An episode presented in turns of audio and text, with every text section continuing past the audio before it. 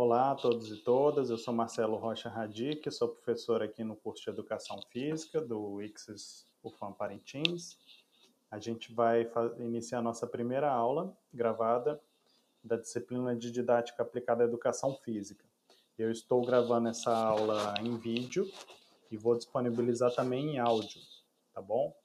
É, Provavelmente os canais que eu vou utilizar, provavelmente eu digo porque pode ser que eu não consiga baixar com uma rapidez que eu desejo, mas eu vou utilizar basicamente um perfil no Facebook, onde eu vou postando essas aulas gravadas, e também o YouTube, tá bom? Além dos áudios também que vão ser mais ágeis de compartilhar para vocês. É, bom, a gente vai iniciar, eu vou compartilhar a tela aqui para a gente ir acompanhando a aula, ok? Ah, os slides vão estar disponíveis é, no Google Classroom, então quem está no, acompanhando pelo, pelo, pelo áudio pode acompanhar ali pelo, pelo Google Classroom, ok? É, só lembrando aqui como utiliza. Então, quem está no áudio vai acompanhando pelos slides, pode imprimir, não sei se conseguir, ou vai baixa ali no celular, tá bom? Então, a gente vai iniciar nossa aula hoje é, na nossa unidade 1, que a gente vai trabalhar a dimensão é, político-pedagógica do trabalho docente, né? A gente pensou nessa disciplina em três, digamos, dimensões da formação docente, segundo o professor Libânio, que é um grande professor clássico da didática no Brasil, que são a dimensão política, a dimensão técnica, se a gente pode assim chamar, né? E a dimensão humana também do trabalho docente, né? A disciplina de didática ela tem uma importância fundamental para nós docentes no curso de licenciatura, né? É, nos constituirmos professores, educadores também poderia ser. Então, ela é fundamental né, nessa, nessa caminhada da nossa formação docente. Não é só a educação física que tem essa disciplina, obviamente, né? Várias, todas as disciplinas de licenciatura têm, e a gente dá um direcionamento nessa disciplina maior, obviamente, para a nossa área de conhecimento, que é educação física, tá? Então, nessa unidade 1, a gente vai trabalhar com conceitos mais amplos de, como a gente vai ver hoje, né, de educação, pedagogia e didática. E mas a gente vai estar tá sempre fazendo também o aprofundamento no nossa área de conteúdo de conhecimento mais específica, que é a educação física, tá bom? Então, nessa primeira aula, conceitos fundamentais que a gente vai trabalhar sobre educação, pedagogia e didática. Eu dividi em duas partes, porque é um conteúdo muito extenso. E a segunda parte eu vou dar uma pausa e a gente vai entrar na segunda parte, que é os sentidos da educação escolar, tá bom? Então vamos lá. Antes da gente iniciar, né? É, qual é a importância da educação? Né? A gente fala muito em educação, inclusive a gente até utiliza a, a palavra, né? Ah, fulano é sem educação, né? No sentido pejorativo, né? Será que a gente já? Eu gosto sempre de iniciar as nossas discussões, especialmente nesse início de disciplina, com a origem das palavras, dos termos que a gente utiliza. Muitas vezes a gente utiliza um determinado palavra, termo, e a gente não sabe a origem dele. Né? Então é sempre bom partir desse conhecimento. Né? É... Colocações. Pense aí com você. Será que é possível existir alguma sociedade né, humana organizada sem educação? E a gente vai ver que tem várias possibilidades né, de sociedade, de educação também. Qual será que é a relação entre educação e cultura? Né? Não vamos entrar nesse termo cultura, que é mais relacionado à antropologia, mas vamos dar uma ideia, né? E, e a gente vai ver que essa ligação é muito presente. E o que, que a gente quer dizer com formação humana? Então, são questões que parecem simples, que a gente ouve, são palavras que a gente escuta, né? Mas cada uma dessas perguntas aí, a gente poderia fazer uma disciplina só com essa, só com cada uma dessas perguntas. São perguntas que parecem simples, mas são bem profundas. E a intenção dessa disciplina, especialmente nessa unidade 1, é tentar responder a essas questões aí, tá? Eu estou sempre colocando fotos, também fotografias, quem está acompanhando pelo áudio, então tente acompanhar na, na, na aula impressa, sei lá como, e aí você vai tentando contextualizar com as, com as figuras, tá? É, eu coloquei aqui diferentes educações na história, né, em diferentes sociedades, mas todas elas têm o mesmo objetivo, que é guiar a formação humana das novas gerações. Educação, a gente sempre vai estar pensando é, em formação das novas gerações. Né? A gente vê em todas as, as fotos aqui históricas, né? a gente vê a figura de um professor e de pessoas mais jovens ou menos experientes, como é o caso aqui do ah, daqui dessa figura da Idade Média, né, no canto inferior esquerdo aqui, né? Então, a sociedade humana, ela sempre utilizou da educação. À direita, né, no canto inferior, a gente vê o pedagogo clássico, né, numa estátua grega antiga. Sociedades, entre aspas, né, sem grafia, que hoje em dia a gente cultura indígena é também é, alfabetizada, existem livros hoje em dia escritos, né? Mas enfim, é, é, existe também uma educação aqui que a gente vai ver. Que tipo de educação é essa? Por exemplo, do indígena, né? Nessa, nessa ideia tradicional que a gente tem, né? aprender pela, pela observação, pelo exemplo. E aqui a educação clássica, né, no canto superior esquerdo aqui, né, o professor, né, emitindo conhecimento ali, os alunos todos ali abaixados, enfim, aquela versão, visão tradicional, né, da educação escolar. Então, a origem das palavras que a gente utiliza, né, a gente lá na Grécia Antiga, né, a gente pensando no Ocidente, sempre se remete à Grécia Antiga, né, Roma também. Então, os gregos tinham essa expressão chamada teknedidatik. Não sei se em grego é assim que se fala. Mas a dimensão da, do ensinar estava ligado com uma arte, né, uma técnica também. E a técnica tinha essa ligação né, com, com a arte. É, era uma função, digamos, importante, um saber aprofundado que exigia experiência né, da pessoa que se propunha isso. Né?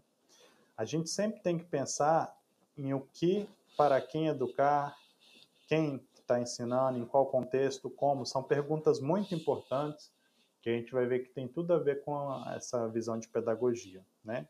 Conteúdo, o que, que a gente está ensinando, quem é o aluno, pupilo, é, discente, educando, né? Quem que é o professor, mestre, é, educador, né? E cada uma dessas palavras tem uma determinada concepção, né? Pedagógica de ensino, enfim. Educação formal, informal, não formal, estratégias de ensino, isso são termos que a gente vai ver, alguns deles são antigos, históricos, né? Então a gente vai também dar tanto essa perspectiva, especialmente nessa aula histórica, mas também atual, tá? Então, ainda vendo um pouquinho da origem, da história, a gente tem um, um, um livro muito importante, né? Lá do século XVII, ou seja, 1600, de um camarada chamado Comênios, né? chamava Didática Magna.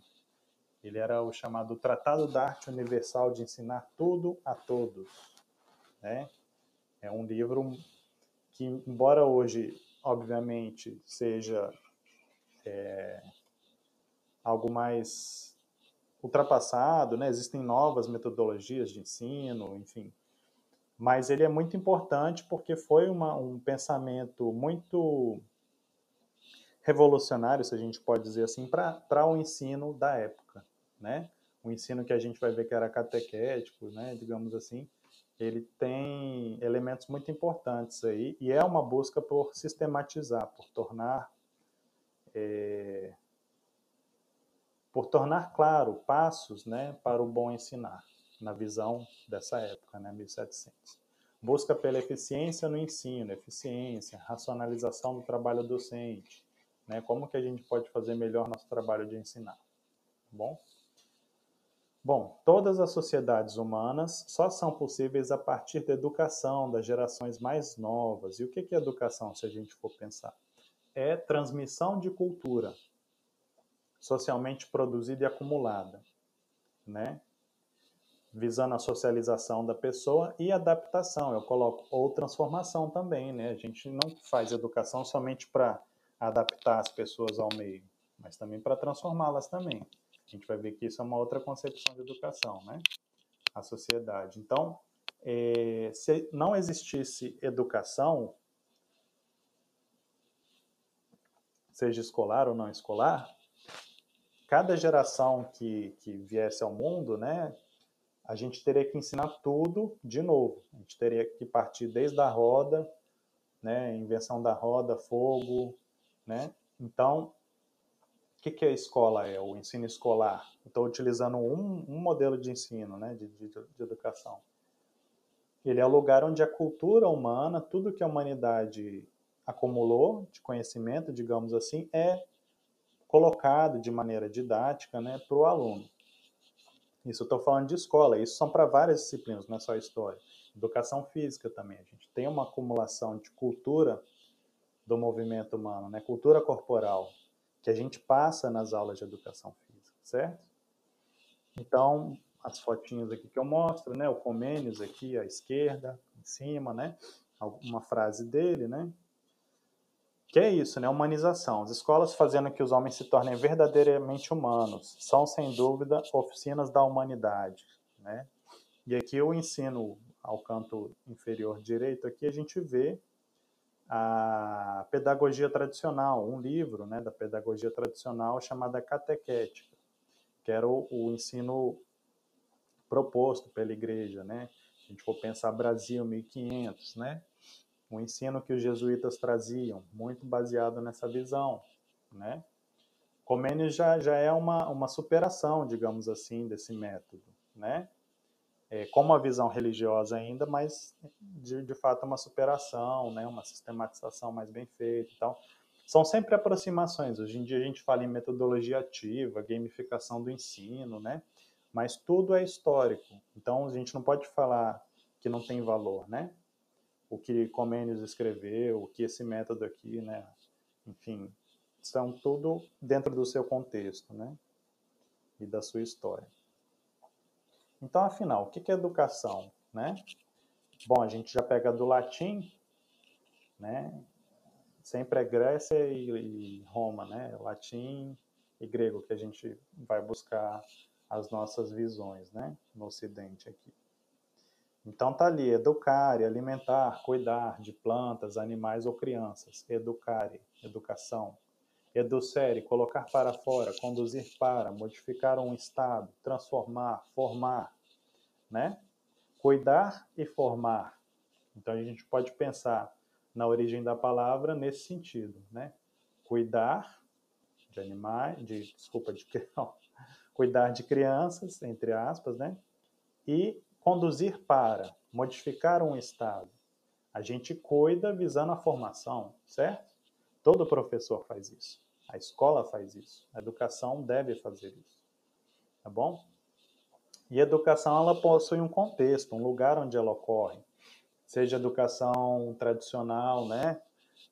É, esse conceito de tradição é meio complexo, mas assim, educação que é oferecida em comunidades indígenas, mais afastadas, ou educação do campo, como é que é uma educação em uma cidade bastante urbanizada, uma capital, né? Toda educação possui um contexto onde ela se realiza. Se eu pego, por exemplo, a educação de um, um cara que estuda numa metrópole, se ele vai morar, por exemplo, numa aldeia mais afastada indígena, aquela educação dele não serve para nada. Não vai saber caçar, não vai saber colher, plantar. E o contrário também, né? vale. Então, se você pega uma pessoa né, nesse contexto mais afastado e coloca na cidade, vai ter um choque aí, enfim, a educação que, ele, que essa pessoa recebeu não vai é, ser suficiente para a pessoa viver tranquilamente, né? Então, toda educação tem um contexto. E, especialmente, a gente tem que saber que educação é um termo muito amplo e a escola não é o único lugar que educação ocorre, tá? Tá bom, mas onde mais que educação ocorre? E como ocorre, né? Pensando em outras formas de educação, como eu falei em sociedades tradicionais. Aqui a gente já tem uma ideia, né? Aqui, uh, aqui você vê o adulto, né? A mulher aqui fazendo algum trabalho manual, as crianças aqui no chão, fazendo também o trabalhozinho delas, né? Inclusive com um terçado imenso aqui nessa foto, a gente pode ver. O que para a gente seria totalmente inconcebível, né? Uma criança trabalhando com um terçado, né? trabalhando, que eu digo, e aprendendo, né? Isso aqui é educação também, né? E aqui eu coloquei à direita a foto do mestre Bimba, né, o criador da capoeira regional, e os alunos dele, né, que era também uma forma de educação tradicional, poderia falar assim, tem muita educação das sociedades africanas, né, pela, pela visão também, por ouvir, né, por estar perto, enfim. Em sociedades tradicionais não há a figura do professor, Claro que essa visão de ah, tradicional, isso não faz sentido, né? Muita, muitas vezes uma aldeia, você uh, tem um celular, né? E não deixa de ser indígena por causa disso, né? Mas essa é uma outra discussão para a socioantropologia. E como ocorre? Os mais experientes demonstram e ensinam aos novatos, né? sem tempos específicos delimitados ao ensino. A educação ela ocorre de acordo com o interesse, tá? o, mais velho que sabe fazer um arco, por exemplo. Aí ele coletou os materiais, taquara, aquela feixe de palmeira e tal, e pô, vou fazer um arco aqui. Ele vai, vai chamar quem tem interesse, ó, fazer um arco, sei lá. Aí as, os, quem quer aprender vai lá e vai observar ele fazer, né? É, nessas comunidades tradicionais. Agora, obviamente que isso não ocorre, né, na gente que está aqui morando na cidade, né, mas isso é educação também. Então a gente pode falar em educação em sentido amplo e sentido estrito, tá? Em sentido amplo, que seria a socialização, ou seja, compreende os processos formativos que ocorrem no meio social, nos quais os indivíduos estão envolvidos de modo necessário e inevitável, pelo simples fato de existirem socialmente então a gente pode pensar que tudo que a gente vive educa. Se educa bem ou não, para o bem ou para o mal, sei lá, aí já é outra coisa, mas tudo educa, né? É... As relações que a gente mantém, você participar de uma determinada religião ou de um determinado grupo, é os seus interesses, tudo isso vai estar tá te educando. A televisão, né? Educa ou deseduca, se a gente pode pensar assim também. O joguinho que você vai jogar, o Free Fire, sei lá, tudo a gente está aprendendo, né? Formas é, de, de se socializar, né? E a gente pode pensar em educação também em sentido estrito, ou seja, instituições específicas com finalidades explícitas, ou seja, claras, né? de, ou pelo menos escritas, de instrução e ensino mediante, né, por meio de uma ação consciente, deliberada e planificada, embora sem separar-se daqueles processos formativos gerais, sentido amplo. Ou seja, o que, que você está falando? Sentido amplo da educação é socialização, é como, como eu falei, você aprender na televisão alguma coisa, aprender com seu amigo, aprender com o grupo que você participa de, sei lá, capoeira, né? Em sentido estrito, a gente já começa a pensar em uma escola, em uma escolinha de futebol, né? onde você vai ter um, uma ação consciente, deliberada e planificada. Quem faz isso? Professor, planejando aula, né? É, ministrando aula, verificando aprendizagem por meio de avaliação, né? Então, tem do, duas modalidades de educação, em sentido amplo, que é essa do indígena, por exemplo, ele aprende ali, o adulto fazendo as coisas, ele vai lá, se junta, né? Em sentido estrito, que já são instituições específicas para isso, né? E a gente está falando em formação, mas a gente tem que pensar para que finalidade, qual sociedade, né? Quem que a gente está formando? Se a gente forma, pode pensar nessa palavra forma mesmo, né? Pega um barro, faz uma forma. E da mesma, da mesma forma que a gente tem a forma, a gente pode deformar também, né? Então a educação ela pode também não fazer a forma como a gente quer. Né? Aqui a gente vê, né, nas fotinhas aqui no canto superior esquerdo, né, uma aula aqui de educação física provavelmente, né, talvez em uma escolinha de natação, a utilização de materiais didáticos, né, regras aqui, as crianças com touca, óculosinho e tal, né, materiais. Você tem educação aqui, por exemplo, na direita, né, superior, né, criança assustada aqui do McDonald's, né? O que, que será que essas redes de fast food passam, né, em termos de educação alimentar, né, de gosto pelos alimentos, né? Crianças obesas, obesidade infantil, né? consumismo, isso educa, ou deseduca também, né? Aqui a televisão, né? Isso está educando também. A criança aqui assistindo Teletubbies, não sei se é do tempo de vocês, né? Eu já era crescidinho quando começou, mas é um tipo de educação também que estamos sujeitos aí, né? E isso aqui, muito triste, né? No canto inferior esquerdo, é também uma educação ou deseducação, né? o tráfico né, como um modelo de, de formação né, dos jovens que não tem perspectiva em uma favela, por exemplo, os caras segurando fuzil aqui, né? Tudo jovem que deveria estar estudando, enfim. Educação, então, ela ocorre não só nas escolas, ela ocorre na vida, ok? Então, disso a gente pega um conceito fundamental que divide educação intencional da não intencional, que é a chamada intencionalidade pedagógica. E isso é muito importante. Você tem que pegar essa disciplina didática. Isso aqui tem que ficar na cabeça de vocês e na prática. A gente não se torna professor se a gente não tem isso. Intencionalidade pedagógica. Tá? O que, que é isso? É, é, é a intenção, né, por parte de um educador, de um professor, quanto aos objetivos e tarefas a cumprir com vistas a, a um projeto pedagógico de formação humana. Ninguém pode falar que é professor se você não tem intencionalidade pedagógica. Se você entra em sala e faz qualquer coisa, você não tem um projeto claro de formação humana, de pedagogia, de para que serve a educação física, né? Por que, que você está gastando seu tempo para entrar em sala se não faz sentido nenhum, né? Você está no chamado aqui embaixo no desinvestimento pedagógico, se você age dessa maneira né? Ou seja, é o professor rala bola, né? Que a gente conhece na educação física. Chega, chega lá, aula de hoje, pessoal, aqui, ó, toma a bola aí, deixa eu lá pro WhatsApp ali e tal. Né? O, qual é o sentido da educação? Quem está formando? Para qual sociedade? Não tem sentido nenhum. É só a repetição do que está sendo proposto, né? Quando você está no desinvestimento pedagógico, o professor é, Walter Bratt fala, e o Festenzeifer, um outro professor também de educação física, ele que criou esse termo, né? É...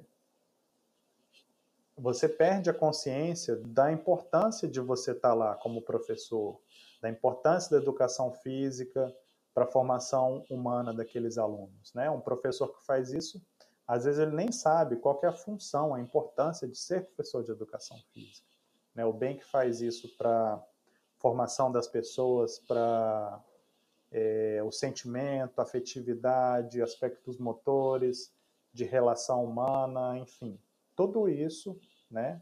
A gente tem que entrar em sala como professores é, com esse sentimento de fazer a diferença através de uma intencionalidade pedagógica. Não quer dizer que a gente vai ser o melhor professor sempre. Inclusive, isso a gente vai ver lá no finalzinho da disciplina, que nem sempre a gente acerta como professor. Isso faz parte também, né? Inclusive o erro tem que ensinar o professor, né? Isso faz parte. E... Mas intencionalidade pedagógica diz respeito a isso. Qual sujeito queremos formar?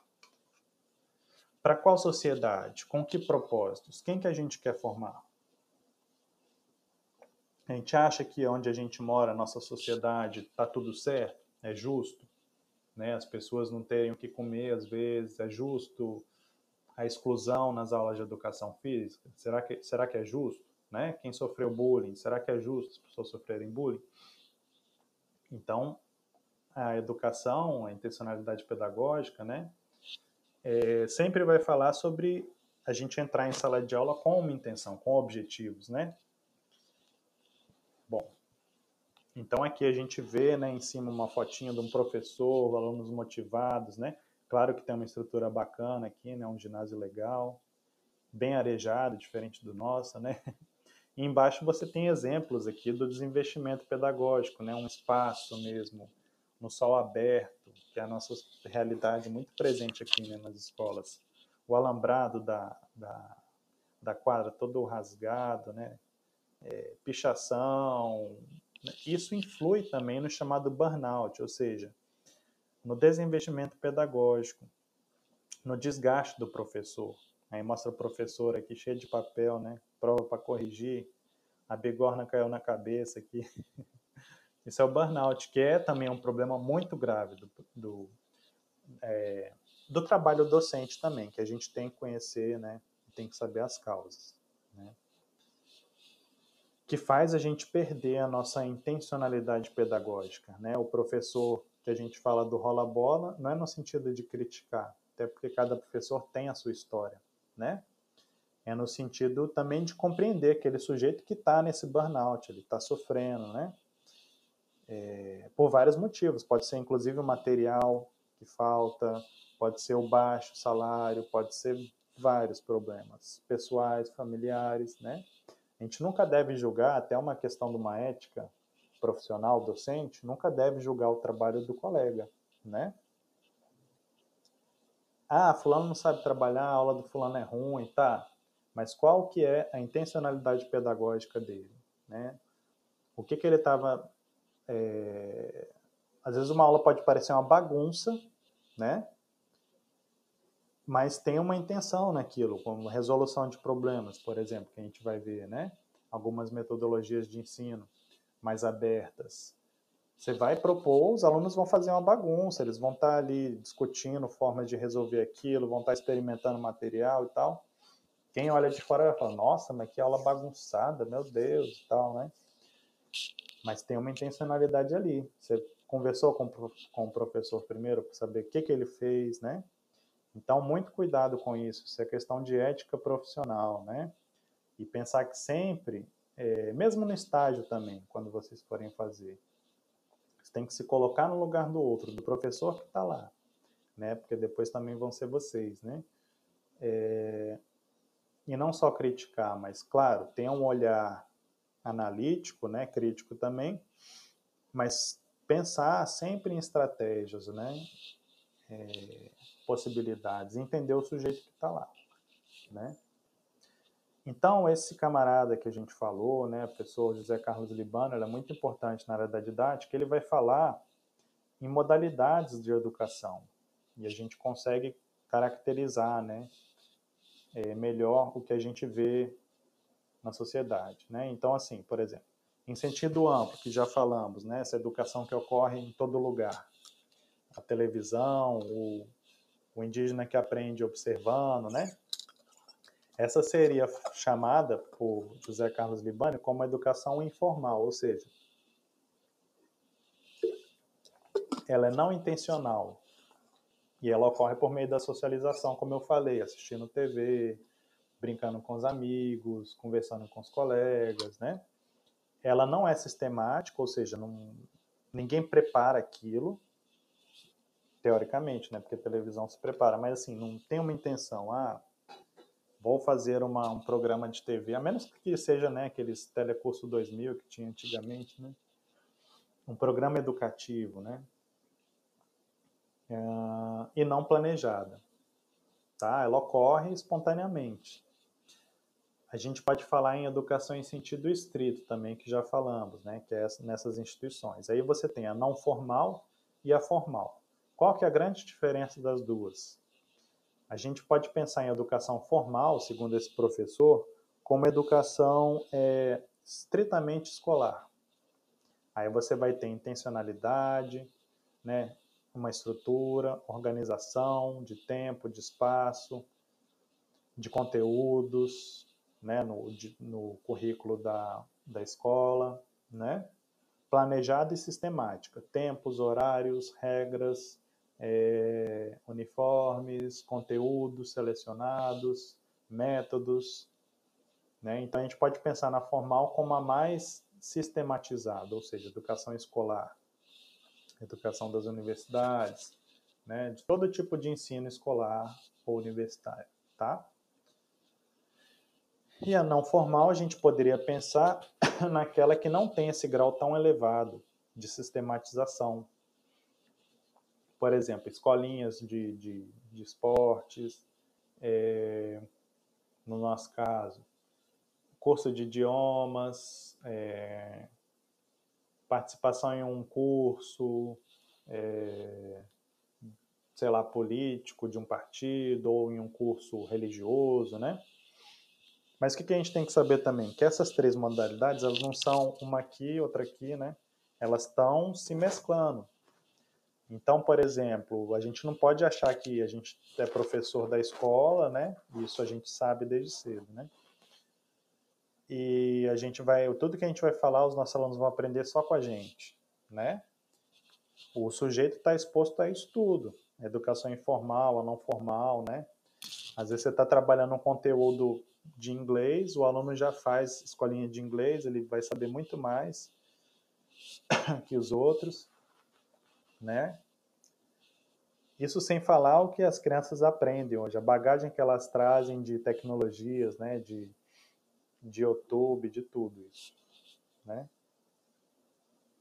Então tá, até agora a gente estava falando de educação, né, um termo mais amplo. Agora vamos ver esse conceito aí de pedagogia, e de didática, né? Voltando aí o termo original do, né, da a origem do termo, que é na Grécia, né? Pedagogia, direção ou educação de crianças. E aí, se a gente lembrar de uma fotinho que eu usei lá atrás, que é aquela estatuazinha, aquilo é um pedagogo. Esta foto aqui, ó, quer ver? Este cara aqui no cantinho dessa foto aqui é um pedagogo, né? Ou seja, era o cara que levava a criança na Grécia, né? Infelizmente, ele geralmente era um escravo na Grécia, né? Mas era o cara que levava, direcionava as crianças para as lições, né? De escolares. Naquela época já existia escola, obviamente não para todos, né? Mas não uma escola como a gente pensa, mas eram mestres que ensinavam a letra, alguma coisa para a criança, né? Então, do termo agogé, do grego, né, ação, ação de transportar, conduzir, direcionar as crianças, né? Pedagogia, ela é teoria e prática do processo educativo, tá? Então a gente sempre tem uma concepção pedagógica. Mesmo que a gente não reflita sobre isso, a gente sempre tem uma concepção pedagógica. A gente sempre a praxis, né, teoria e prática sempre vão estar juntas, mesmo que a gente não pense sobre qual pedagogia a gente segue, né? E pedagogia diz respeito às finalidades sociais e políticas almejadas, né, que são objetivadas pelo processo educativo.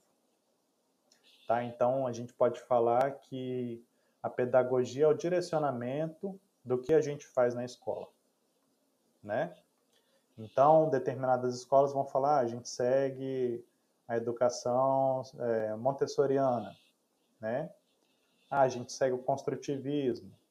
Então a escola segue determinada linha pedagógica. Então provavelmente os professores vão ter que se adequar a essa linha.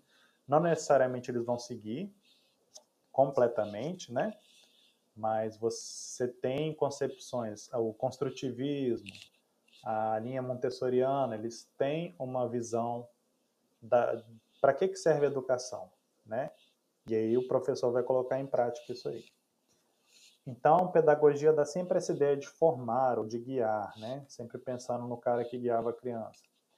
Mas se o cara for cego, né? Se o cara não souber o caminho, se o pedagogo não souber o caminho, para onde ele vai estar tá levando essa criança, né? Esse educando. Então, esse para onde é, é, é, é o fundamento da pedagogia.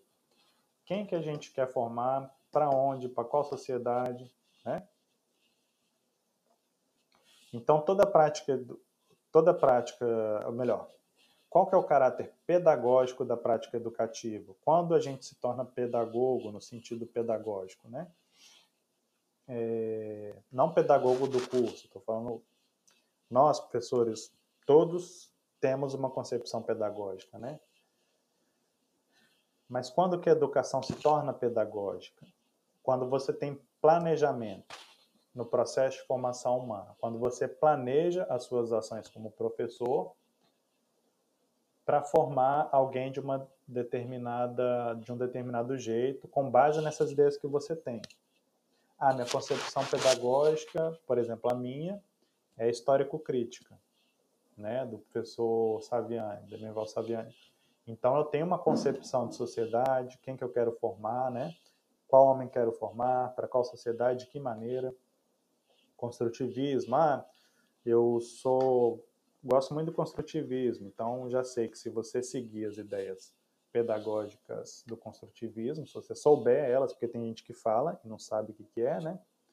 Como a gente fala, ouve o galo cantar e não sabe onde, mas se for uma pessoa é, que conhece o que faz, eu vou saber que ela vai trabalhar com metodologias ativas, né, preferencialmente. Enfim, então o caráter pedagógico ele refere-se a opções sociais e políticas referentes ao papel da educação num determinado sistema de relações sociais.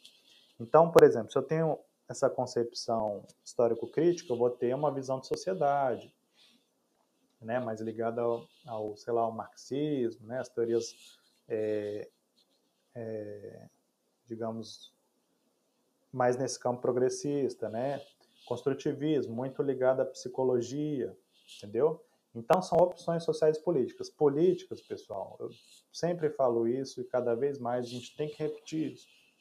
Política é com P maiúsculo, não é politicagem, tá? Infelizmente, a nossa sociedade hoje está é, tá tendo a negar a política, o espaço da política e da importância da política para o ser humano, tá?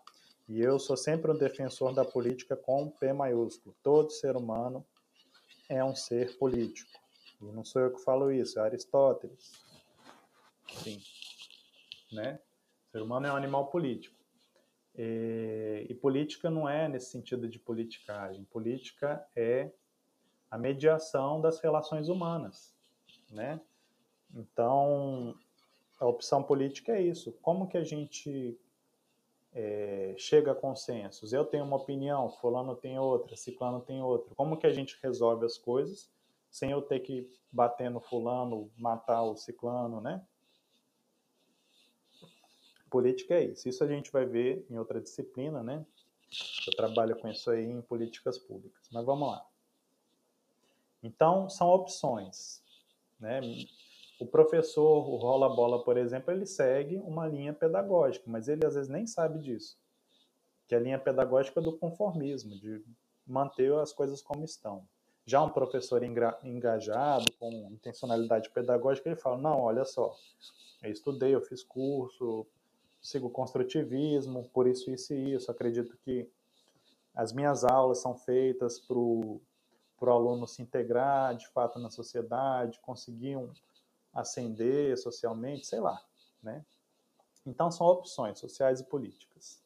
E uma concepção para que, que serve a educação? Isso é pedagogia, né? Mas também, como eu falei, pedagogia é um campo de conhecimento também, né? Pedagogia tem um curso de pedagogia, né? Ah, a gente toma emprestado vários conceitos, óbvio, né? É, dos pedagogos, né? É, por exemplo, nosso curso, nosso currículo do nosso curso só tem essa disciplina de didática que buscou juntar uma didática geral com essa nossa didática específica, mas tem currículos de outras faculdades e geralmente as licenciaturas são assim, você vai ter uma didática geral num semestre, em outro você vai ter uma didática específica, de educação física, no nosso caso, ou se o cara faz licenciatura em matemática, ele vai ter uma didática geral, que em, em universidades, a minha foi assim, né, na UNB em Brasília, Eu tinha didática geral no departamento de educação, na FACED de lá, e aí a minha didática específica era na educação física.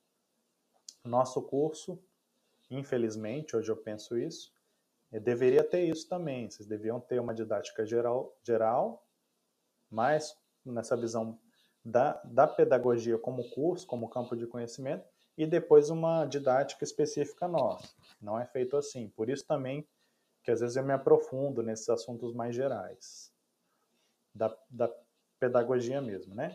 Mas a pedagogia é também, então, retornando um campo de conhecimento que vai investigar, né, a natureza das finalidades da educação numa determinada sociedade, bem como os meios apropriados para a formação dos indivíduos, tendo em vista prepará-los para as tarefas da vida social.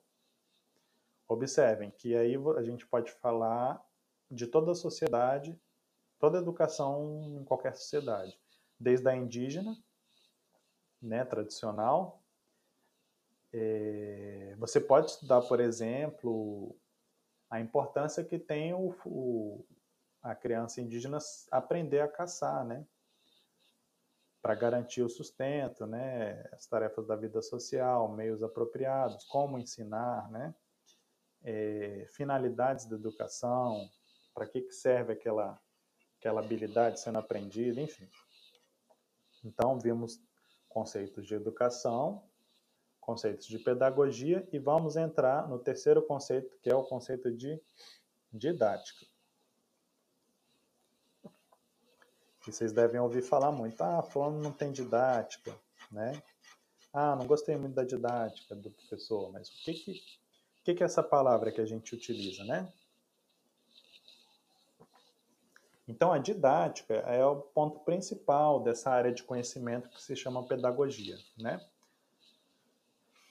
Pra, o que, que é didática? Ela investiga os fundamentos, condições e modos de realização do ensino. Tá? Ela vai converter objetivos sociopolíticos e pedagógicos em objetivos de ensino. Selecionar conteúdos e métodos em função dos objetivos estabelecer os vínculos entre ensino e aprendizagem, tendo em vista o desenvolvimento das capacidades, desenvolvimento do aluno, né, mental, social, físico dos alunos. Então, o que é didática? Ah, ela está muito ligada a essa ideia de ensino. Eu tô, eu tô me propondo aqui como professor a ensinar. Toda a minha ação na didática, né, ela visa a aprendizagem, no caso de vocês. Né? Então não adianta eu ensinar e não ter o resultado que é a aprendizagem. Então por isso que a gente sempre fala relação ensino-aprendizagem, com um tracinho no meio, com um hífenzinho. Então o ensino só faz sentido ligado à aprendizagem, entenderam? Então a didática ela faz essa ligação, né? Qual é a melhor forma de ensinar, né?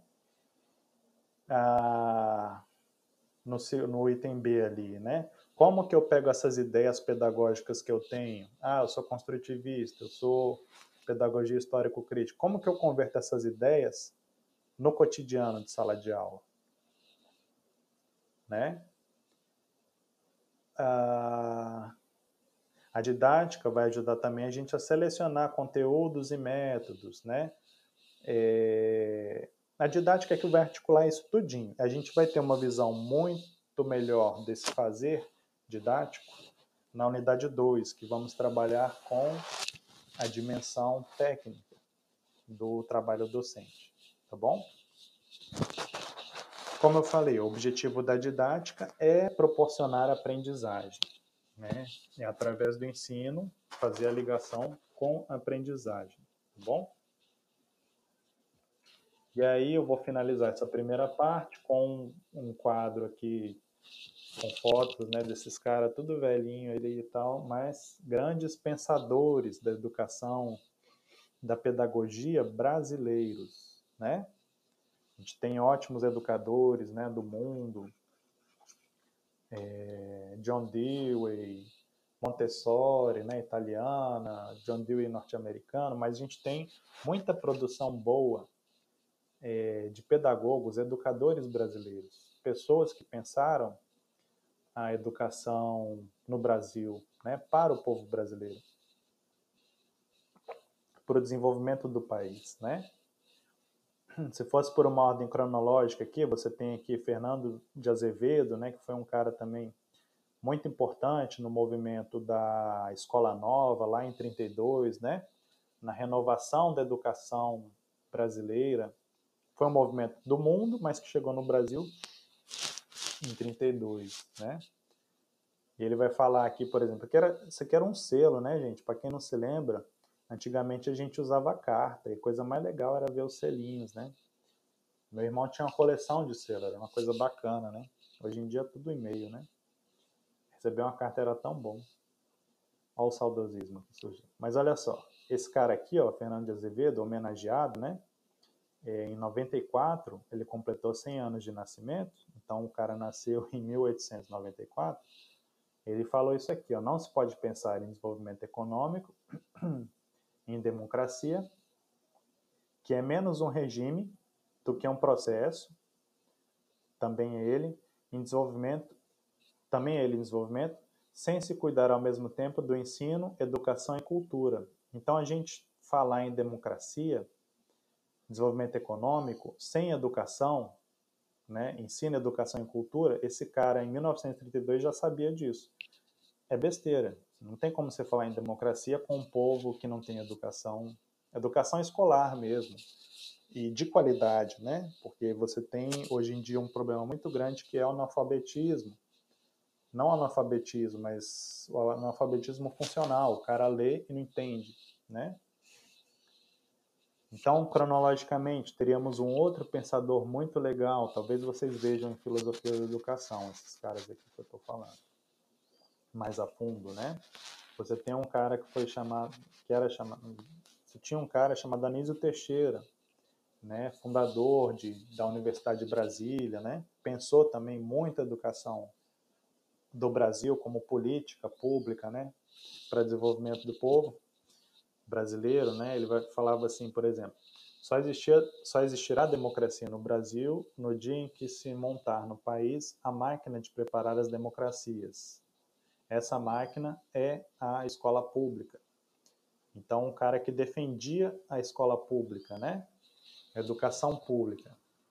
E na história da educação, vocês devem ter visto eu trabalho isso também na disciplina de história, que a educação, durante muito tempo na história da humanidade, não foi pública, né? Tinha acesso à educação quem pagava, as classes mais favorecidas. Então esse cara aí já começou a defender a educação pública, escola pública de qualidade, né? A gente tem aqui, ó, Paulo Freire, né, um grande patrono da educação brasileira, um cara controverso, infelizmente controverso, né? Mas é um grande educador. Controverso que eu digo porque recebe muitas críticas que, no meu modo de ver, na minha forma de ver, são infundadas e são muito superficiais de quem realmente não conhece a fundo a obra desse camarada aí. Mas Paulo Freire tem uma frase que eu gosto muito, né? Que também quebra essa ideia, é, como se diz, ah, a educação muda tudo, né? Mas não, ele, ele é realista, né? ele é realista, mas ele coloca os pingos nos is, dando esperança sempre, né? Ele não é um cara pessimista. Ele vai falar assim: educação não transforma o mundo. Educação muda as pessoas, pessoas que mudam o mundo. Né? Educação por si só não muda nada assim do mundo. Isso ocorre com nós professores, com o tempo, né? E vocês também vão experimentar isso. É, o resultado do nosso trabalho não é que nem um dentista. O cara vai, o cara chega com uma cárie, bota lá os ferrinhos, faz a obturação, tal, pronto. Acabou a dor da pessoa. O nosso trabalho, ele é a longo prazo. Os resultados a gente não vai ver.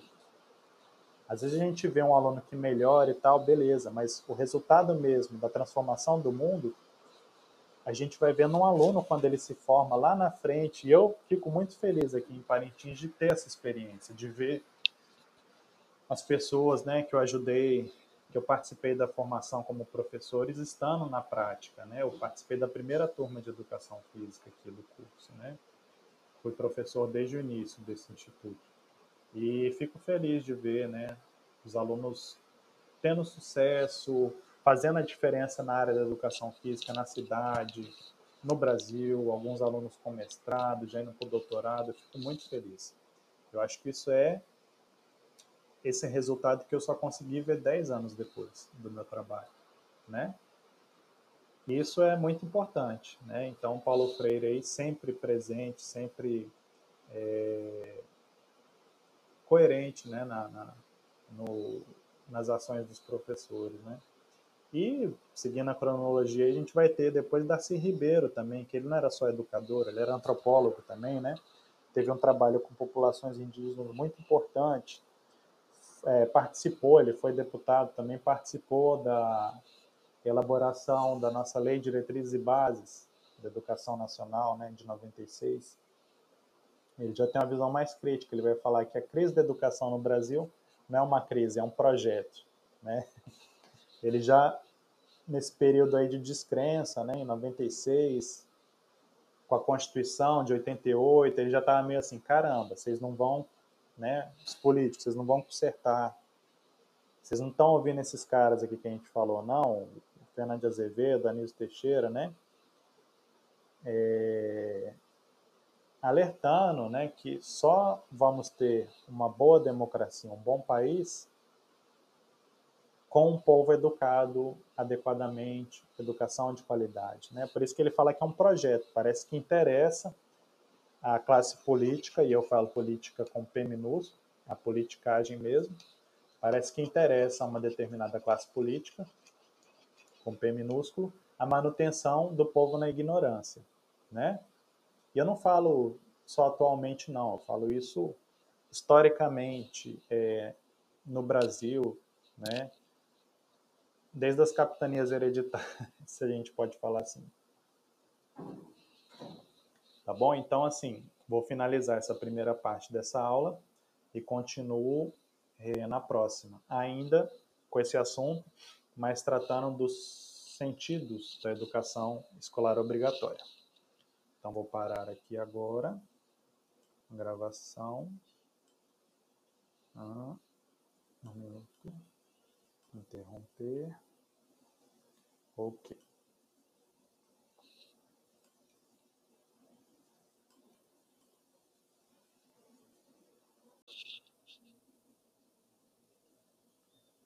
Olá, eu sou Marcelo Radic. É, vamos para a nossa segunda parte da primeira aula, né?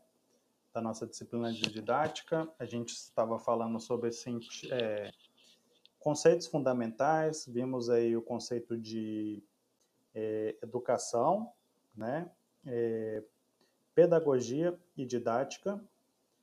E nós vamos continuar agora é, aprofundando um pouquinho mais e vamos ver é, o que, que nós entendemos enquanto sociedade da importância é, da educação. Falamos aí da educação, pedagogia, didática, né? Então, tá, mas e essa instituição chamada escola? Qual é a importância dela para o nosso a nossa sociedade, né? Porque a gente pensa em escola, a escola não existiu sempre na humanidade. Muito tempo a gente teve aquelas educações no sentido mais amplo que a gente viu, né? A questão de não ser tão formal, não ser tão sistematizada, como era nas sociedades mais tradicionais, indígenas, em todas as sociedades, né? É... Antes da criação da escola, você tem na Idade Média, você tem na história da educação, você tem as oficinas, né? Você tem educação no Egito e tal, mas instituição escola mesmo era muito incipiente, ou seja, era muito pequena e não abrangia toda a população. A gente tem, é, na Idade Moderna, digamos assim, a gente começa a ter essa ideia de necessidade das escolas, né? necessidade das escolas para todas as pessoas de um determinado país. Né? Quando a gente começa a ter aí a Constituição dos Estados, Estado com E maiúsculo, Constituição dos países, digamos assim, para facilitar o entendimento, você passa a ter a ideia de uma nação, de um país e da necessidade de se pensar a educação das pessoas que é, são cidadãos desse país, né? E aí nessa tela aqui, que foi a última que nós utilizamos, temos vários educadores que pensaram a educação brasileira, né? Mas em um determinado momento da história você passa a ter a educação obrigatória. Você pega a educação do Egito, como a gente estudou, né, em história da educação física, da Grécia, de Roma, é, enfim, era, era educação voltada para os nobres, para uma determinada categoria, classe, né? Ou uma educação mais utilitária, como era no tempo da Idade Média, enfim voltada ao profissional, às escolas profissionais, né, para pouquíssimas pessoas, né? Mas em um determinado momento da história humana, a educação vai ser obrigatória para todas as pessoas, né? Vai ser interessante para o governante que as pessoas sejam escolarizadas, né? Que elas saibam ler, escrever, é, que as demandas também né, da sociedade vão ficando mais complexas, enfim. Né? Então, a, gente vai ver quais os sentidos, para que, que serve a escola na nossa sociedade moderna, né? Por que, que ela foi criada? A gente vai ver isso nessa aula, na continuação dessa primeira aula. Bom, desculpa. É, já vimos que não é possível sociedade humana sem educação, mesmo as sociedades mais tradicionais têm educação, no sentido amplo, né? Como nós vimos. Mas vocês já pararam para pensar que na história da humanidade, a educação, por meio de escolas, né, instituições ali, prédiozinho de escola, feito justamente para isso, né?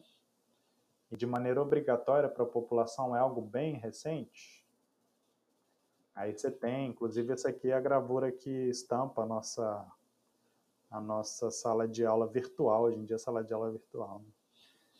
que é um quadro pintado em 1600, né, que retrata várias brincadeiras infantis da época medieval, 1600. É, chama Jogos Infantis, né? É, tem uma atividade lá na proposta, no Fórum de Boas-Vindas, vocês podem se aprofundar um pouquinho mais, conhecer esse quadro, né? Mas a gente pode pensar nesse quadro como o surgimento da infância, né? Até a Idade Média, vocês talvez tenham visto isso em jogos e brincadeiras, né? Não existia uma concepção de criança, né? A partir da questão da, da imprensa, do livro, você começa a ter a ideia de que a criança é um ser diferente. Ele não é um adulto em miniatura. Né? Esse quadro, uma das interpretações é essa, né? São as várias brincadeiras infantis da época. E aqui, né, o clássico, a, a academia né, de Platão, a, é, Aristóteles, né, Platão, discípulo de, desculpa, Sócrates, né, o modelo grego, mas isso aqui não era escola ainda, nem isso aqui, né, isso aqui são as origens, o que eu estou falando é, é escolaridade obrigatória. Quando que a gente passa a ter isso, né? Ou seja, educação ser tida como condição de progresso material e espiritual. Hoje em dia, não é cabível uma pessoa ter sucesso na sociedade se ela não tem estudo. A menos que sejam esses casos muito particulares de um mega jogador de futebol aí, que não necessariamente o cara tem que ter essa educação formal, né? Mas tirando esses casos que são exceções, é, e mesmo assim, um jogador desses que fala tudo errado, a sociedade mesmo passa a olhar com outros olhos para essa pessoa, né? Fala assim, pô, mas o cara só sabe jogar bola, não sabe nem falar direito, né?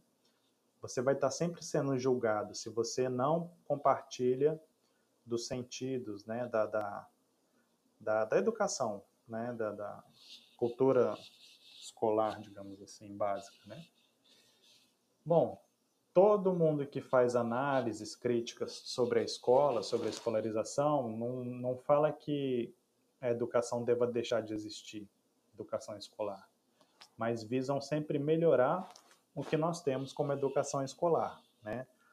Cada um dos teóricos que, que vocês devem ter visto em filosofia da educação, que nós vamos ver também, tem inclusive na educação física, eles não têm interesse em negar que educação escolar deve existir, mas cada um propõe formas de fazer educação diferentes, falando, obviamente, das vantagens né, de determinado método e tal, concepção pedagógica. É, então, as críticas que a gente realiza não são no sentido de negar a educação escolar, mas sim de melhorá-la, tá? A gente pode pensar em educação obrigatória, ou seja, o Estado, o país, digamos assim, obrigar as crianças a estarem na escola, né? A gente pode pensar a raiz disso lá no Iluminismo, na Europa, no século XVIII, por volta aí de 1700, tá bom? Isso ocorreu não foi porque as pessoas se tornaram bonzinhos, os governantes se tornaram bonzinhos, não, né? Na verdade, como tudo na história, a condição, né, é, social, cultural, econômica, o contexto, né, necessitou dessa, dessa, dessa conformação. Ou seja, o que, que aconteceu aí? Iluminismo, é, valorização da ciência, da razão, urbanização, é, as pessoas saindo do campo, indo para cidades, que nós vimos em História da Educação Física. Então, era necessário que as pessoas que tivessem na cidade não soubessem outros, outros habilidades do que só plantar, colher, é, cuidar de, de, gado, sei lá, de, de ovelha, né, no caso da Europa. Ou seja, a Europa estava se industrializando, estava se acreditando na ciência mais, utilizando a ciência, e precisava de pessoas que soubessem ler, escrever, fazer operações, né, matemáticas, soubesse de história, geografia, né, enfim. Então, se tornava necessário que a população de um determinado país tivesse essa cultura escolar, né, para o desenvolvimento da ciência, do progresso, etc. Tá? Então, uma nova ordem social que estava nascendo. É, a educação obrigatória escolar também é uma forma de você integrar os estados nacionais na Europa. Essa coisa de país com fronteira certinha nem sempre foi assim. Muita guerra foi feita para determinar fronteiras dos países, especialmente na Europa, né? É, antes de existir país, a gente tinha os reinos feudais, né? A Itália tinha, sei lá, um reino em cada lugar e eles guerreavam, você não tinha uma, uma noção de país, né? O próprio Brasil, por exemplo, já entrou em guerras, né, por conta de fronteiras, né? A Guerra do Paraguai é um exemplo. É... Então, assim, a partir do momento que o país se forma, a gente chama de Estado com E maiúsculo como está ali, são as conformações que nós entendemos como países, com fronteira, com moeda, com governo, com é, população, né? Isso a gente vai ver em políticas públicas lá na frente, na disciplina que eu ministro. Então é importante para formar um senso de pertencimento. Ah, eu sou brasileiro, eu sou argentino, ou seja, você frequentar um lugar que é a escola, trabalhando as mesmas ideias, os mesmos valores, né? os mesmos currículos, digamos assim, para gerar esse sentimento de nacionalidade, de pertencimento, né? Ah, e é também educação obrigatória, ou seja, a escola sendo obrigada para toda a população, ela é uma forma de vigilância também simbólica, disciplinadora dos indivíduos, ou seja, ela vai é, disciplinar os modos como as pessoas agem, os costumes, as normas, os hábitos, isso é certo, isso é errado, né? Então, do ponto de vista, entre aspas, político, ou seja, a importância né, para os países, para a manutenção do, dos estados né, nacionais é essa. Né? E por que, que ela se tornou obrigatória? Porque se tornou necessário que os países, digamos, que estavam nascendo, escolarizassem, colocassem ideias comuns nas pessoas, digamos assim, que estavam é, habitando aquele país, né, se tornariam cidadãos. Ah, e hoje em dia a educação ela é obrigatória, né, e ela tem essa utilidade social e é um dever moral. Se você vê hoje em dia uma criança fora da escola, isso gera um mal-estar né, social. É errado a gente ver criança fora da escola. Né? Ou você vê uma criança na rua e fala, pô, tinha que estar na escola estudando. Né? Hoje em dia, até na nossa ideia do que é certo e errado, né, nessa questão da moral, a gente, o certo é as crianças estarem na escola. Hoje em dia isso é fato, né? Mas como eu falei, não era assim na história da humanidade. Isso foi sendo construído, tá bom? E hoje em dia, educação obrigatória é direito dos cidadãos, é um direito. Garantido por onde? Temos aí desde a Declaração Universal dos Direitos Humanos, lá em 1948, né?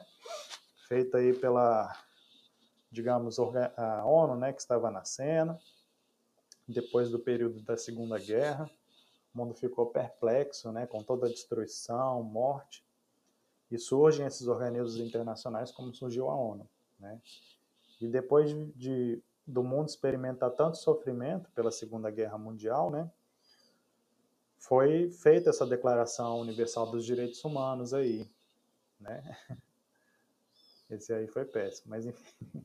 Ou seja, toda pessoa tem o direito à educação. A educação deve ser gratuita pelo menos no que diz respeito à educação elementar e fundamental. A educação elementar será obrigatória. Né? Educação, a lei do, de um direito, é dever do Estado e da família, como nós vamos ver na nossa Constituição Federal de 1988.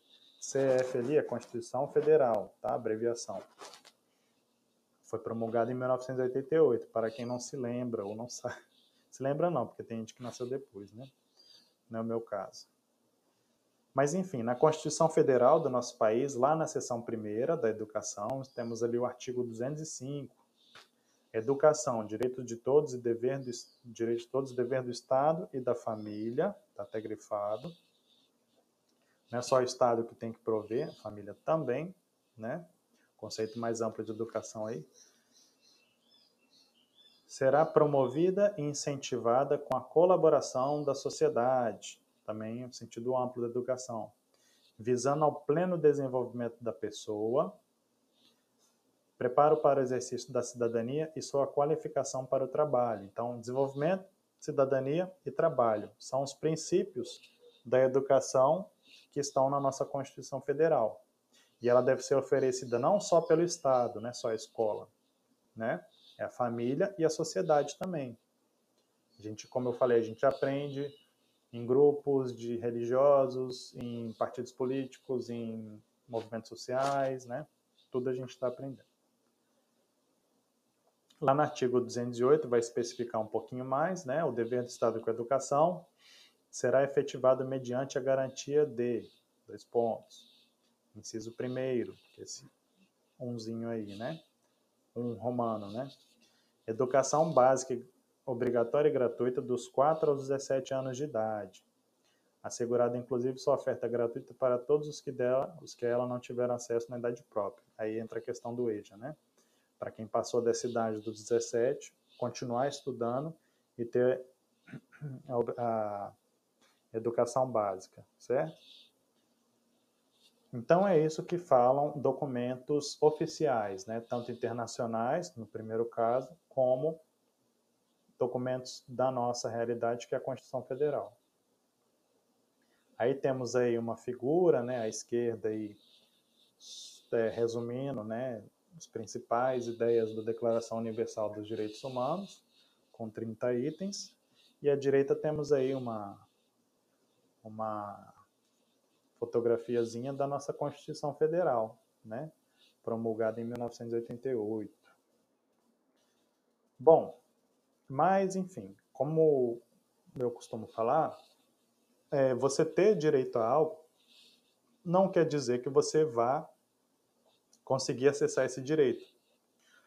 Todo direito é, necessita de condições básicas para você usufruir desse direito, para você é, utilizar seu direito, né?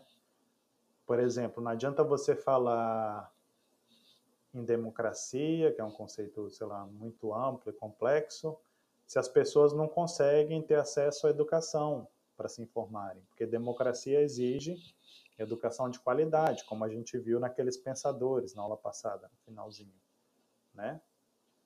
Você não pode falar em democracia plena, né? Quando as pessoas é, não conseguem ter acesso às urnas para votar, por exemplo. E democracia não se resume só a voto, né? Deixemos, deixemos isso bem claro.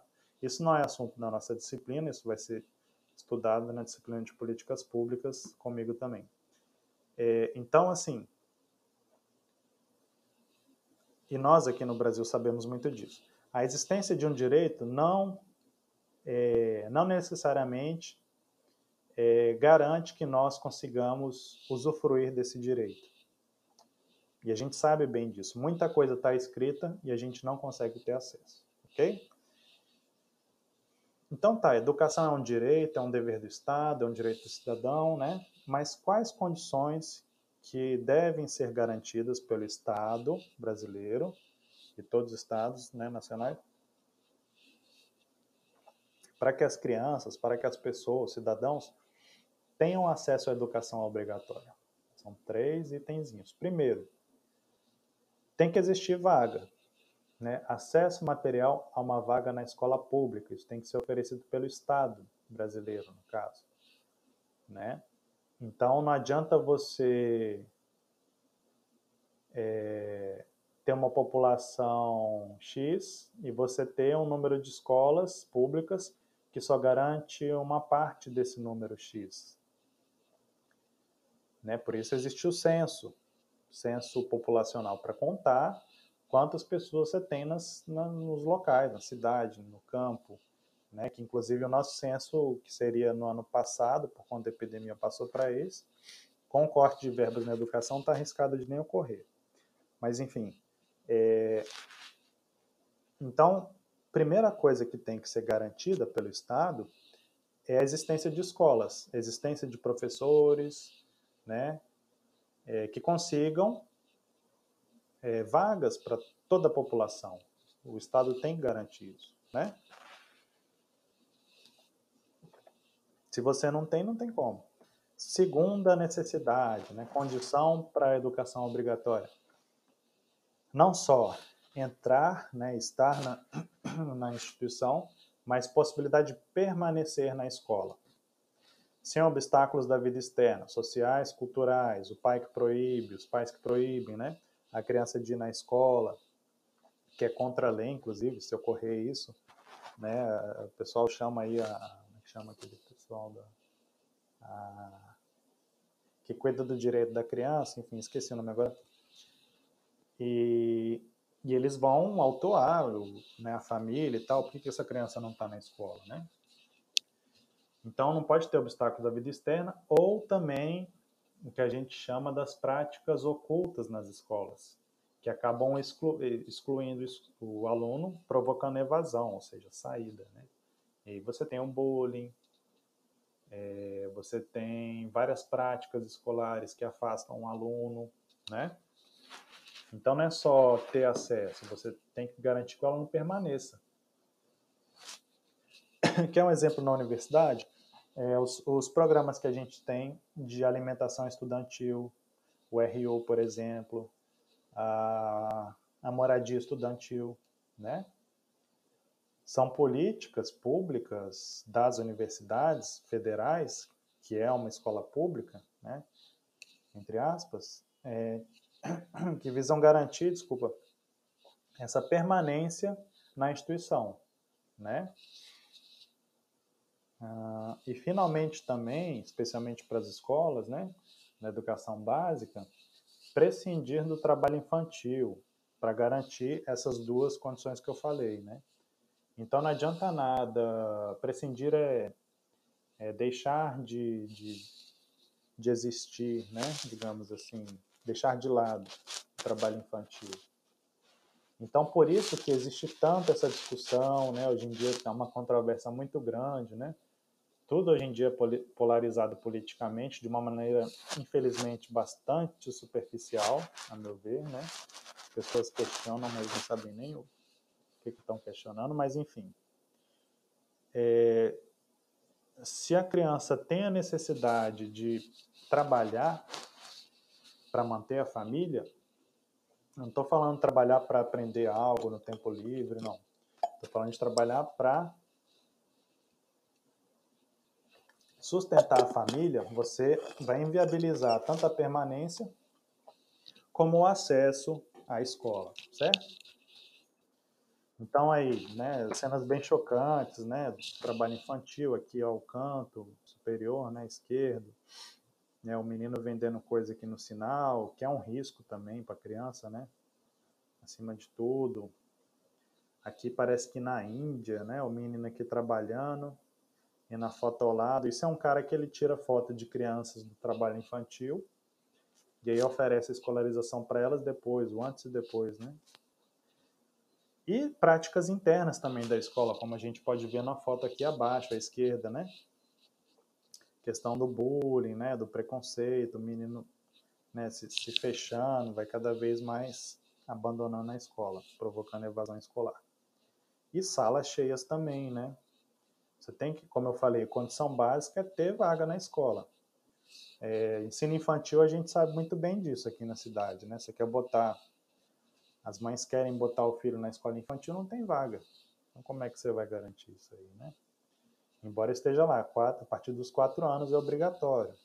Se isso é cumprido, não sei, mas é um direito nosso. Vocês viram lá na Constituição, certo?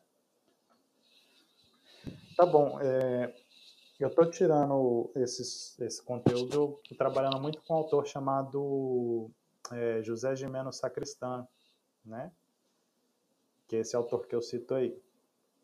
Então ele vai falar que a escola obrigatória, é isso que eu estou falando nessa aula, ela tem sentidos, ou seja, é...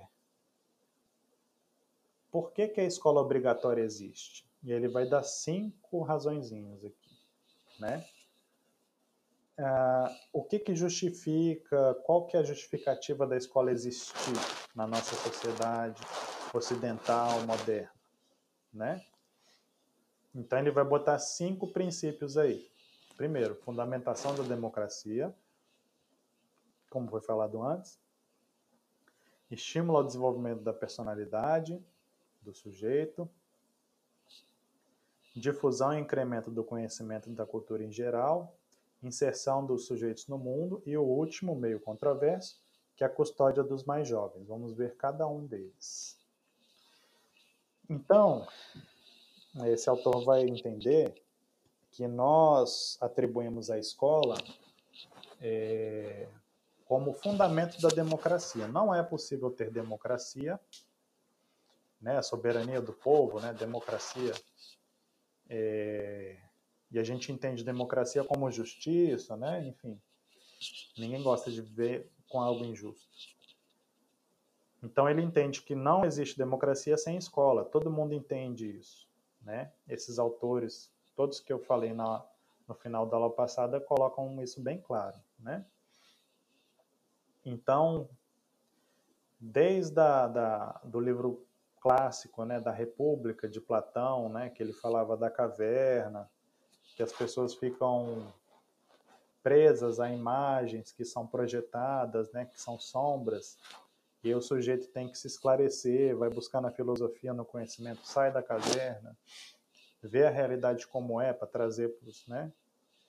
Então, desde Platão, a gente entende é, que as pessoas tinham que ser educadas, né? Tinham que ter a cultura escolar, né?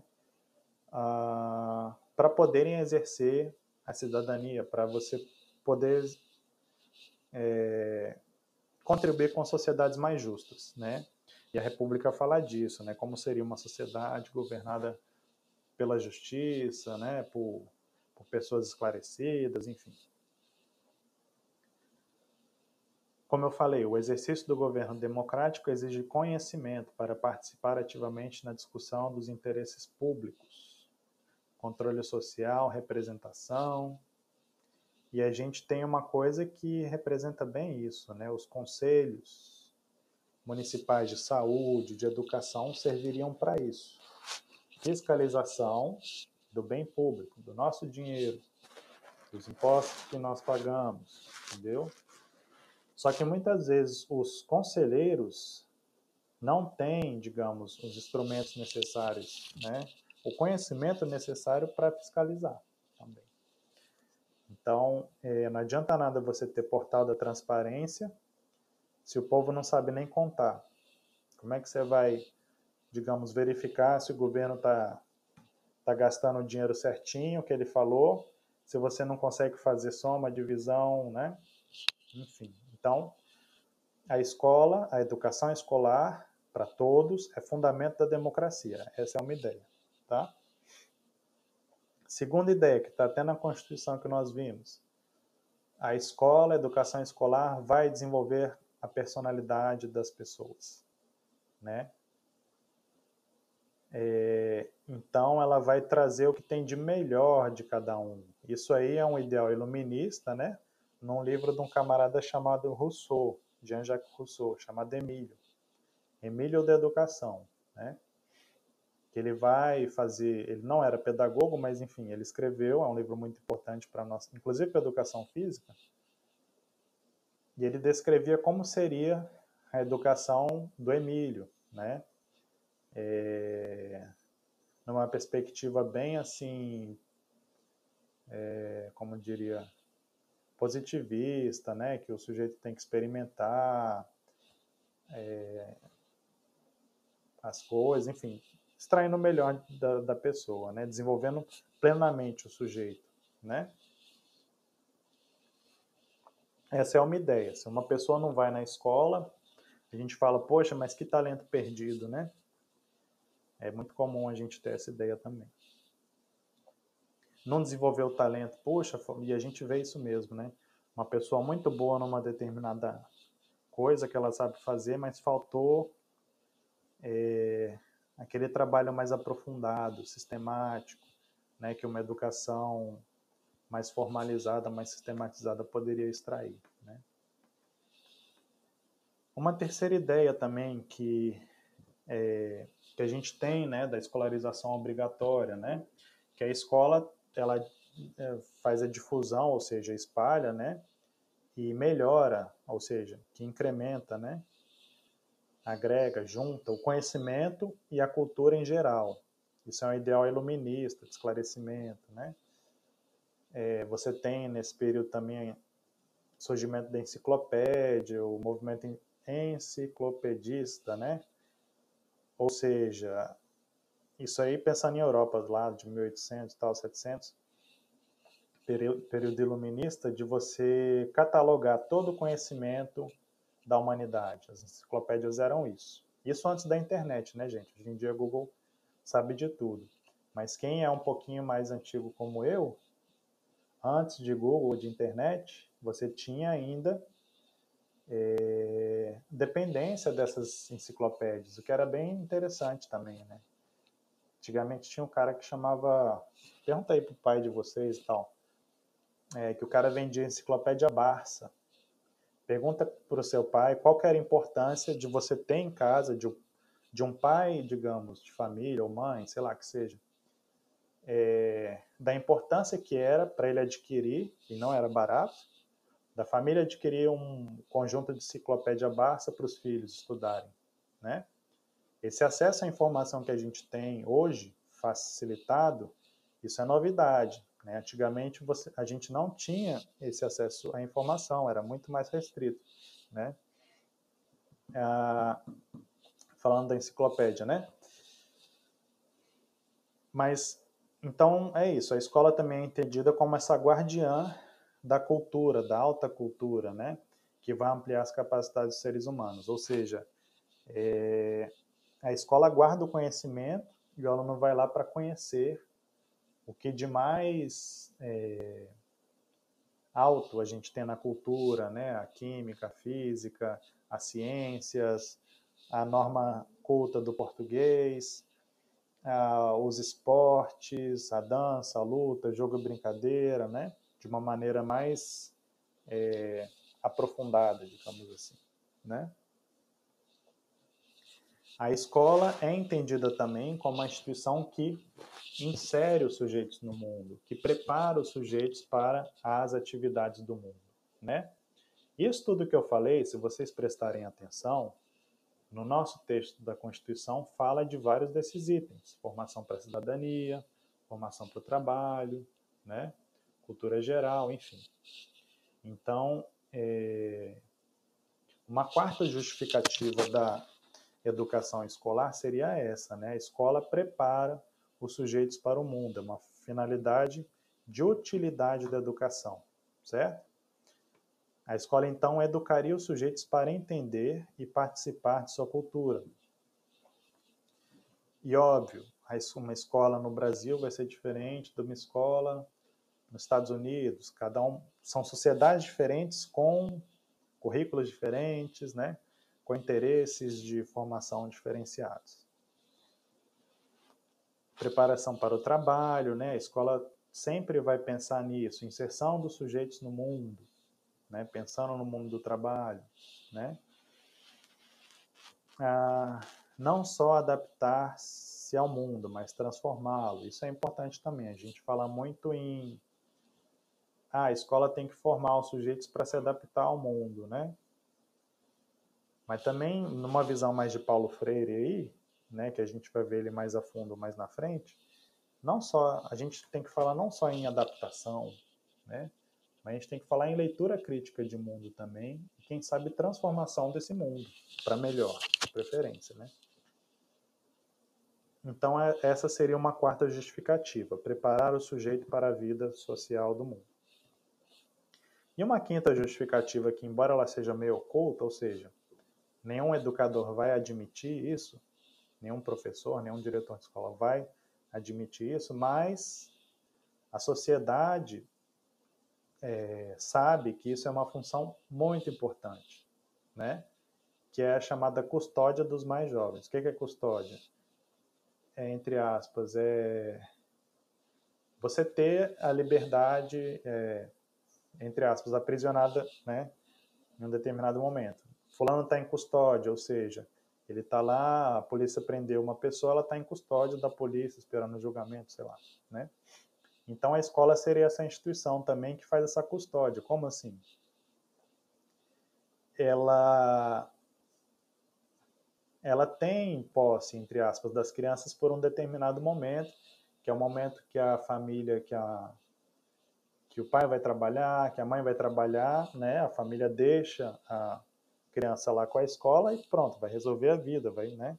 E cada vez mais presente. Não é possível hoje em famílias mesmas tradicionais, né, com pai, mãe e tal, tradicional burguesa, né? Uma só pessoa trabalhar é muito raro hoje em dia, né? As coisas estão caras pra caramba, piorando cada vez mais. Cada vez mais todo mundo da família tem que trabalhar, né? e as crianças acabam ficando nas escolas, né? Então isso seria uma espécie de pacto entre aspas entre família, escola e Estado, né?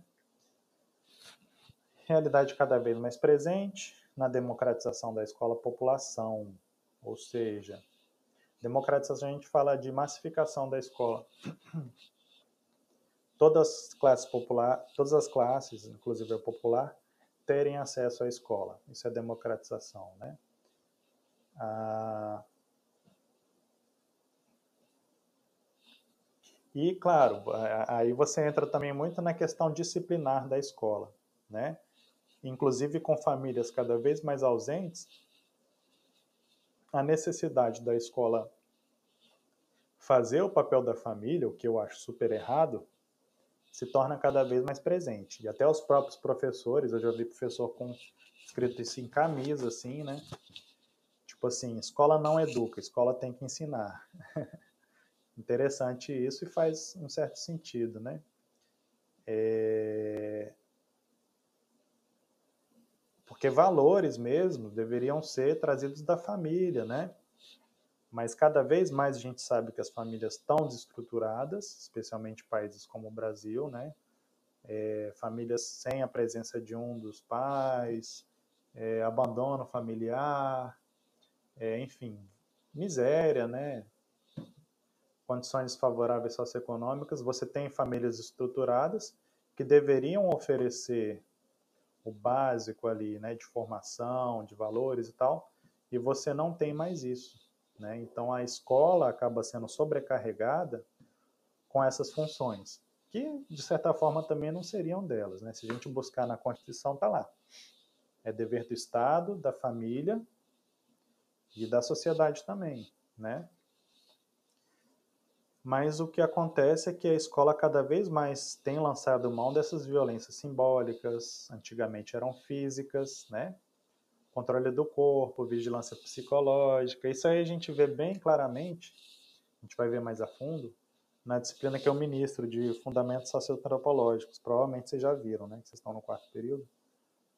Isso é o ministro no segundo período, né? com Foucault, com é, outros teóricos, o Louis Althusser, né, Louis Althusser, é, Pierre Bourdieu, né, eles vão falar muito dessa função de controle da escola, controle do corpo especialmente, psicológico, né. Ah, então, é isso, né, seriam cinco é, sentidos, cinco finalidades da escola obrigatória nos dias de hoje, nas sociedades ocidentais, né? Essas cinco que a gente falou. E acho que aqui nós terminamos. Sim. Então, terminamos essa segunda parte é, da aula. Aqui foram as referências que eu estou utilizando. Eu sempre deixo ao final as referências para que vocês possam buscar. Vários desses livros nós temos na biblioteca. Infelizmente, nesse período, ele está fechada, né? Mas vocês podem voltar. É bom que agora os, ar os arquivos vão ficar disponíveis e vocês podem se aprofundar nos estudos aí, ok? É isso, muito obrigado.